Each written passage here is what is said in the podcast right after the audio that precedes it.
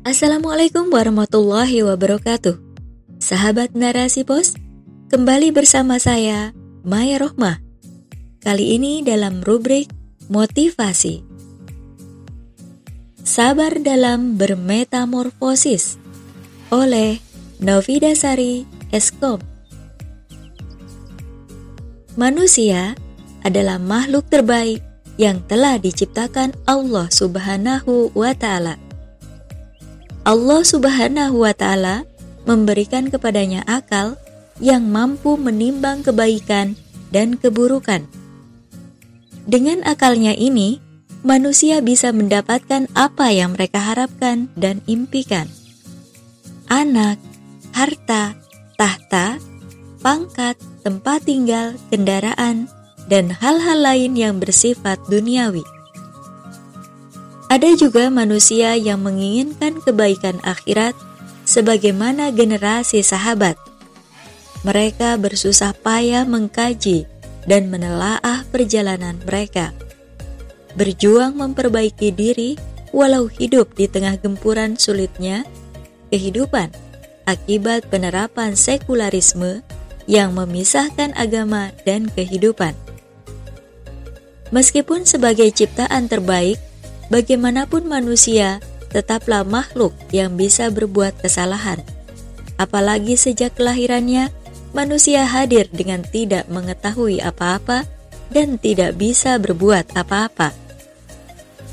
Banyak yang mempengaruhi shakhsiyah atau kepribadian manusia. Tatkala berada di lingkungan yang baik, tidak menjadi jaminan seseorang pasti menjadi baik. Terkadang dalam perkembangannya terdapat cacat, sehingga di dalam membentuk syakhsiyah seorang manusia diperlukan kesabaran demi kesabaran. Sebagaimana firman Allah Subhanahu wa Ta'ala yang artinya, "Jadikanlah sabar dan sholat sebagai penolongmu, dan sesungguhnya yang demikian itu sungguh berat, kecuali bagi orang-orang yang khusyuk." Quran Surat Al-Baqarah ayat 45. Telah berkata Ibnu Abu Hatim dari Umar bin Al-Khattab, ia berkata, sabar itu ada dua, yakni sabar menghadapi musibah, ini adalah baik. Namun yang lebih baik adalah sabar terhadap semua perkara yang Allah Subhanahu wa Ta'ala haramkan.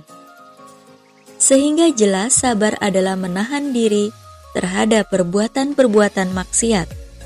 Karena itu, ayat ini dibarengi dengan menunaikan amal-amal ibadah, dan amal ibadah yang paling tinggi ialah sholat. Bagi manusia yang senantiasa menginginkan kebaikan, ia akan senantiasa bersabar dalam menjalani kehidupan. Dalam rangka memenuhi kebutuhan jasmani dan naluri, di tengah kehidupan sekuler yang terkadang memaksa manusia untuk tergelincir pada kesenangan yang bersifat duniawi. Kehidupan sekuler telah menciptakan masyarakat yang hanya menginginkan manfaat dan maslahat tanpa memperhatikan hal tersebut halal atau haram. Akan tetapi, bagi manusia yang sadar akan visi misi akhirat, kebutuhan jasmani dan naluri akan menjadi hal yang ditundukkan. Ia akan bersabar dalam menimba ilmu, sabar mengaplikasikan, dan sabar mendakwahkannya. Ia juga akan sabar dalam memenuhi kebutuhannya, menjadikan Allah Subhanahu wa Ta'ala sebagai tempat mengadu di atas hamparan sajadah. Bermunajat kepada Allah Subhanahu wa Ta'ala dengan suara lirih untuk dikuatkan dan diberi petunjuk. Hal ini dilakukan hanya untuk meraih ridhoan Sang Pencipta semata. Tidak ada kehidupan yang instan, termasuk untuk menjadi manusia yang baik. Namun, sabar dan sholat adalah kunci untuk membuka pintu gerbang kebaikan tersebut. Kedua hal ini juga yang menjadi penolong atas rahmat Allah Subhanahu wa Ta'ala. Akan tetapi, sholat dan sabar bukanlah perkara mudah. Bahkan Allah Subhanahu wa Ta'ala menyebutkan ini sebagai perkara berat, kecuali atas orang-orang yang kusuk.